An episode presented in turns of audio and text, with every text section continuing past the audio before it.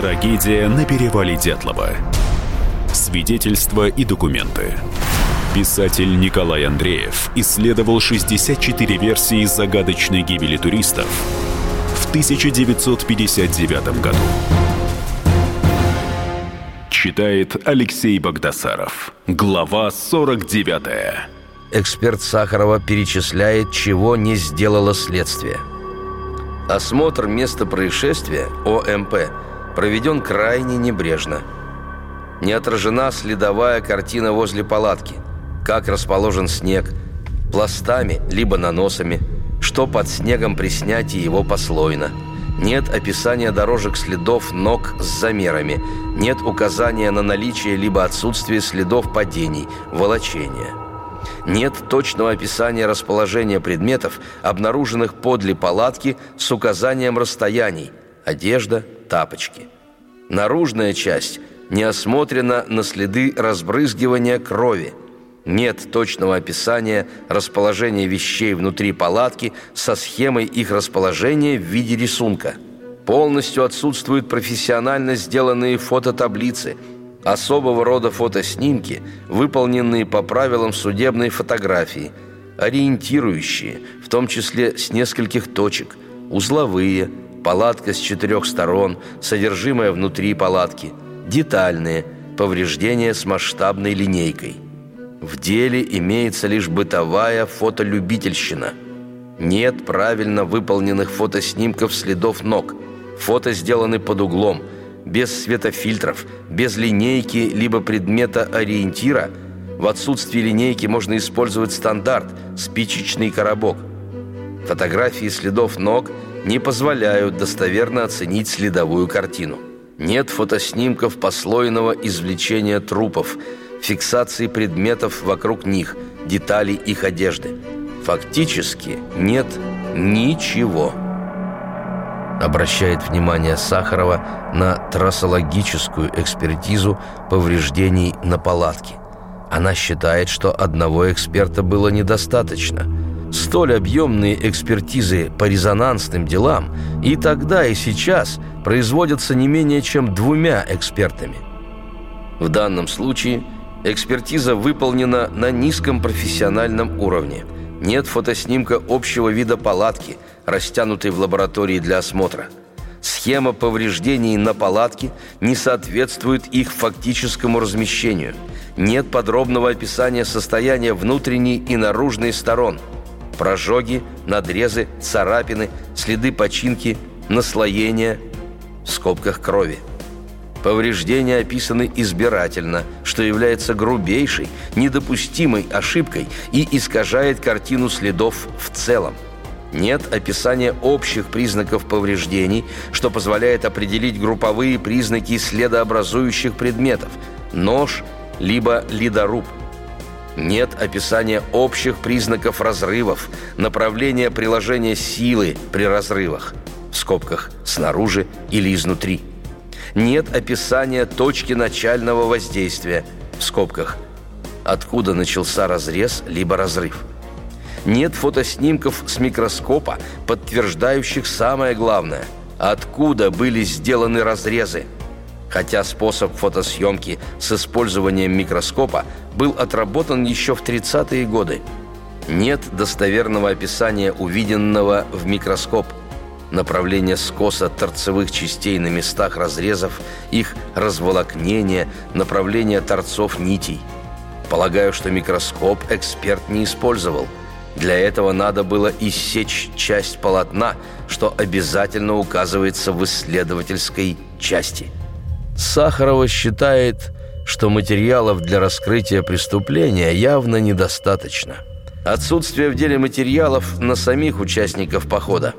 Нет допросов их однокурсников и сослуживцев о характерах, привычках, навыках. Ничего нет о причинах, по которым в группе очутился Золотарев – то есть фактически не проводилась проверка на причастность к совершению преступления самих участников похода. Ни в одном уголовном деле, ни тогда, ни сейчас участники совместного мероприятия не могут быть оставлены без внимания следствия. Нет в деле и допросов летчиков, производивших облет при поисках. Ни одного их допроса. Хотя пеших поисковиков опросили практически всех. Претензии эксперта Сахаровой к следствию основательны. Необходимость проведения реконструкции событий в ночь с 1 на 2 февраля очевидна. Но вместе с тем эксперты сходят из неких идеальных условий ведения следствия, идеальных следователей. Да, многое Иванов и другие следователи сделали не так, много упустили. Но так при расследовании любого уголовного дела, как в те времена, да и в наше время следствие ведется неаккуратно. Да и если бы Иванов выполнил все рекомендации по ведению следственных действий, которые ему рекомендуют современные эксперты, это мало приблизило бы к разгадке причин трагедии. Владимир Владимирович Пешкуров, прокурор Ивделя с 1978 по 1988 год, высказал мнение. Если рассматривать тех людей, кто комментирует действия прокуратуры или материалы дела – то они исходят из сегодняшних представлений об уголовном производстве. Я не могу судить, как это должно быть в те времена. Лично у меня сразу возникает ряд вопросов. Почему нет постановления о передаче из Ивдельской прокуратуры в областную? Почему нет постановления о принятии к производству Ивановым? Почему отсутствует постановление о назначении судебно-медицинской экспертизы? В свете сегодняшнего дня это азбучные истины – но я не знаю, какие правила игры были тогда. К примеру, я не нашел инструкций о производстве судебно-медицинской экспертизы того времени. У меня перечисленные документы вызывают вопросы, хотя и отсутствуют документы, никак не влияющие на окончательный вердикт следствия. Я считаю, что прокуратура действовала на тот момент в чрезвычайной ситуации, которые возникали и в мою бытность – когда велось то или иное значимое дело, то сразу начинают наседать и требовать «срочно, срочно». И здесь уже, как говорится, не до бумажных нюансов. Иванов, как он сам признавался, считал случай пропажи туристов вполне обычным, потому, скорее всего, и подходил к его расследованию как к обычному делу. Были в его практике случаи много страшнее, когда он расследовал гибель в пожаре десятков людей – убийство 12 человек, впавшим в буйство милиционером. Был ли смысл продлевать следствие? Поставим себя на место Иванова. Исключено, что, расследуя дело о гибели туристов, он прикидывал, а какими воспоминаниями о нем он будет делиться в старости. Также он никак не предполагал, что через полвека будут сформированы гигантские сообщества, члены которого примутся под микроскопом рассматривать каждую буковку на страницах уголовного дела, которые он заполнял. Он был в меру добросовестным, в меру ограниченным, в меру послушным членом КПСС. Никто не приказывал Иванову закрывать дело. Он по закону должен был его закрыть. Два месяца плюс дополнительный месяц, полученный с санкции прокурора области, подходили к концу. Единственный вариант продлить расследование – прокурор области просит санкцию Генпрокуратуры РСФСР. А там могли сказать – вы три месяца расследуете дело о пропаже туристов и никаких результатов. Что у вас там за работники? Клинов и Иванов прекрасно понимали – Продлевать следствие еще на 2-3 месяца смысла нет. Новых фактов не возникнет. Потому, скорее всего, с середины мая, после того, как были получены результаты судмедэкспертизы последних четырех трупов, Иванов прикидывал, по какой формулировке закрыть дело. Придумал «стихийная сила». Позже Иванов вспоминал. Мы в Москву доложили, что на основании собранных сведений установить причину не представляется возможным. Думали, что головы полетят, а нет. Пришло указание дело закрыть как несчастный случай. В формулировке заключения следователь утаил свой личный вывод. Гибель туристов произошла от воздействия неизвестного летающего объекта. Он считал, взорвался шар – выделив неизвестную человечеству радиоактивную энергию. Кому-то, по его мнению, надо было устрашить или наказать людей, или показать свою силу. И они сделали это, погубив туристов. Больше меня об этих обстоятельствах знают только те, кто был в этих шарах. А были ли там люди, и есть ли они там всегда, это никто не знает. Вернулись к тому, с чего начали, к огненным шарам, в которых, по предположению Иванова, находились живые существа. Следователь обращается к общественности.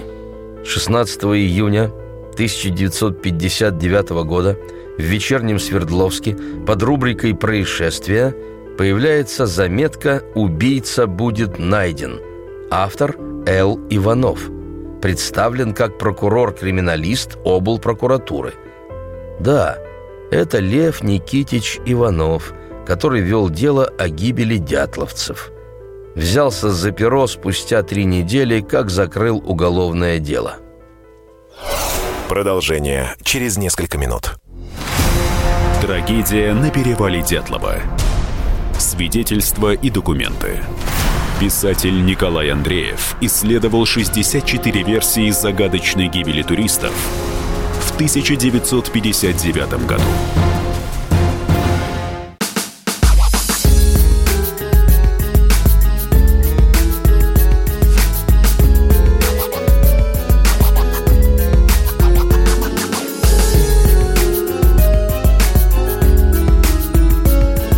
Осенний марафон на радио «Комсомольская правда».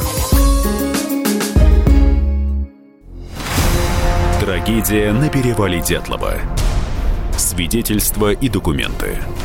Писатель Николай Андреев исследовал 64 версии загадочной гибели туристов в 1959 году. Читает Алексей Богдасаров. Глава 50. В заметке рассказывается об убийстве студента Уральского политехнического института Юрия Ожегова. Преступление было совершено 21 мая. И прокурор-криминалист обратился к общественности с просьбой помочь следствию.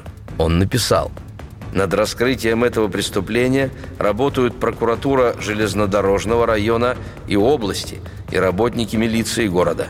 Конечно, убийца будет найден – но произойдет это гораздо скорее, если следственным органам поможет общественность. Ведь есть же в городе люди, которые видели Юрия Ожегова в тех местах, которые он посещал. Видели и в день убийства, 21 мая. Быть может, некоторые оказались случайными свидетелями его смерти – Поэтому для следственных органов очень важно, чтобы свердловчане, располагающими даже незначительными сведениями, сообщили бы их в ближайшее отделение милиции, районную или областную прокуратуру. Все, даже самые маленькие улики, помогут раскрыть преступление. Это необычно для советских времен. Следствие обращается за помощью к людям, а может и единственное. По крайней мере, в газетах Свердловска того времени за 1958-59 годы я не обнаружил ничего подобного. Следственные органы изображали из себя таинственную и скрытную организацию. Но что-то побудило Иванова написать эту заметку. Кстати, а занялся он убийством Ожегова как раз в дни, когда писал постановление о прекращении уголовного дела о гибели дятловцев. Публикация в «Вечернем Свердловске» оказалась эффективной. Ровно через месяц, 16 июля, в газете «Заметка» «Как было раскрыто преступление». Подпись Л. Иванов, прокурор-криминалист обл. прокуратуры. Он пишет – не прошло и нескольких дней со дня опубликования в газете сообщения, как в областную прокуратуру и в отделение милиции стали поступать сообщения граждан о тех, кого можно заподозрить в убийстве. Нашли преступников. Некие Клепиков и Бушихина. И убийство студента было не единственным на их совести. Женщина предлагала выпить случайно встреченным на улице свердловчанам – Потом к ним присоединялся Клепиков. Он ударом молотка по затылку и приканчивал легкомысленных любителей выпить в женском обществе – 9 сентября Свердловский областной суд приговорил Клепикова и Бушихину к расстрелу. Тогда с убийцами не нянчились. И вот что я подумал. А не возникала ли у Иванова мысль обратиться к общественности с просьбой помочь и в деле гибели туристов? Написал бы, типа Конечно, причины их смерти будут найдены, но произойдет это гораздо скорее, если следственным органам поможет общественность. Прочитали бы люди в газете о загадочной смерти девятерых студентов, наверняка кто-то что-то да и вспомнил бы. Но это было бы слишком смело. Нарушали принципы советской власти. Иванов был реалистом, и возникни у него подобная мысль, он тут же и откинул бы ее – а вообще, судя по всему, у прокурора-криминалиста сложились дружеские отношения с журналистами вечерки. Почти через год они организуют публикацию, которая будет иметь отношение к гибели дятловцев. Или, по крайней мере, намекнуть на причастных к их гибели. Об этом в главе. Запишите. Прокурор-криминалист считает, что туристов убил НЛО – как велось расследование в наши дни? В 60-е и 70-е годы о трагедии с группой Дятлова в Свердловске редко кто вспоминал. Родственники, друзья, знакомые, кто-то из туристского братства. Вот и все. Кто по понятным причинам сохранял память об ушедших в вечность. Знаковый факт. В дневниках тех, кто участвовал в поисках и вел тогда записи, Юрий Блинов, Валентин Якименко, Геннадий Григорьев, Юрий Юдин. Трагедия на перевале, имена погибших в записях последующих годов даже не упоминаются. Будто и не было. Я спрашивал своих знакомых, которые жили в Свердловске в 60-е, 70-е, 80-е годы. Никто не мог вспомнить разговоров на тему гибели дятловцев. Общая масса свердловчан – пребывала в неведении. О расследовании обстоятельств гибели туристов в те годы и речи не возникало. Хотя по свежим следам тогда можно было собрать немало фактов, свидетельств, которые потом, возможно, помогли бы расколоть орешек века. Но прошли мимо, своим путем, не заинтересовавшись подробностями. А теперь, через десятки лет – предпринимаются героические попытки восстановить что-то в памяти. Понятно, что в советское время существовали негласные запреты. Туда не ходи, этим не занимайся, об этом не спрашивай, о том писать нельзя. Но все же можно было собирать факты. А если не собирали, значит не было потребности.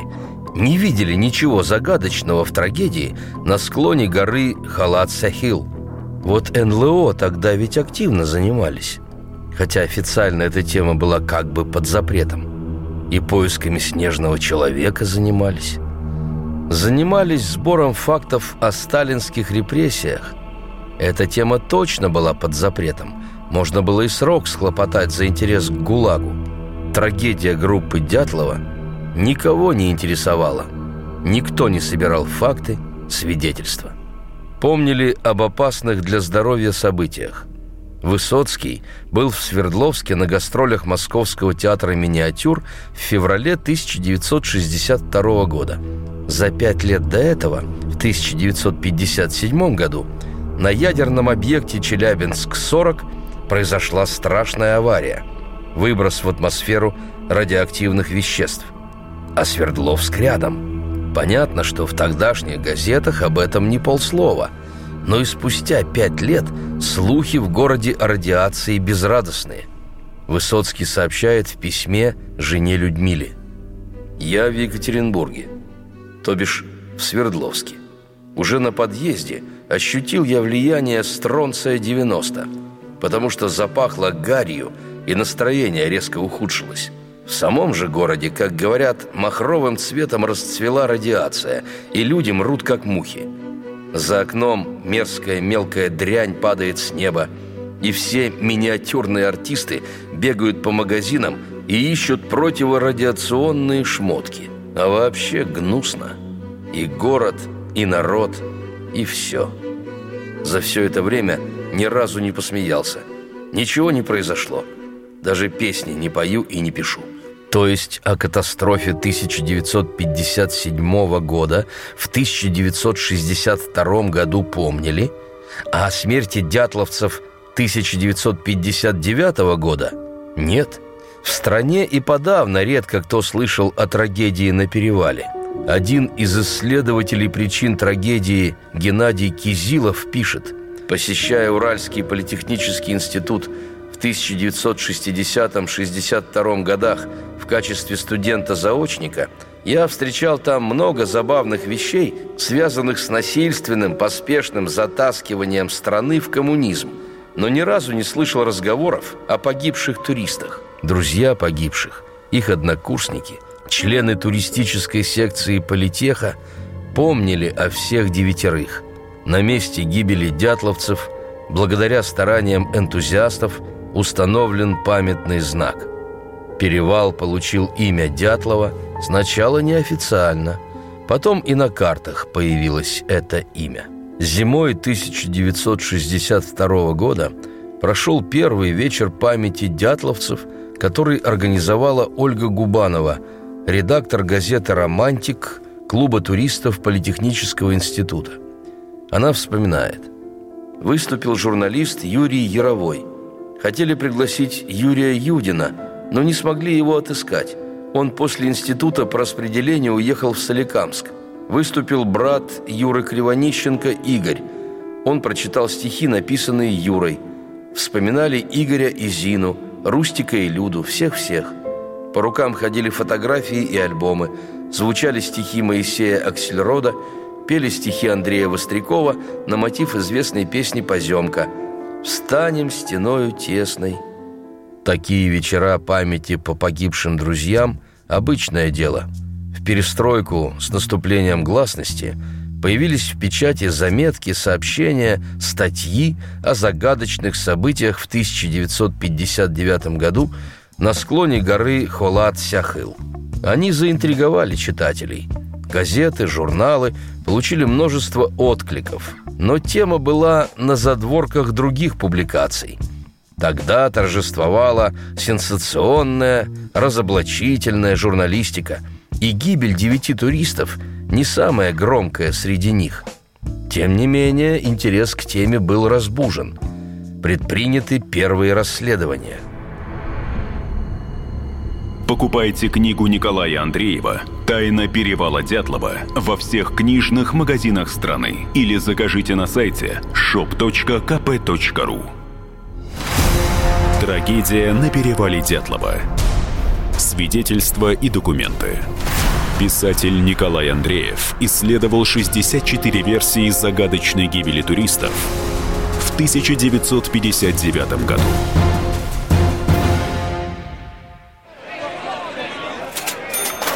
Банковский сектор. Частные инвестиции. Потребительская корзина. Личные деньги. Вопросы, интересующие каждого. У нас есть ответы. Михаил Делягин и Никита Кричевский. В эфире радио «Комсомольская правда». Час экономики. По будням в 5 вечера.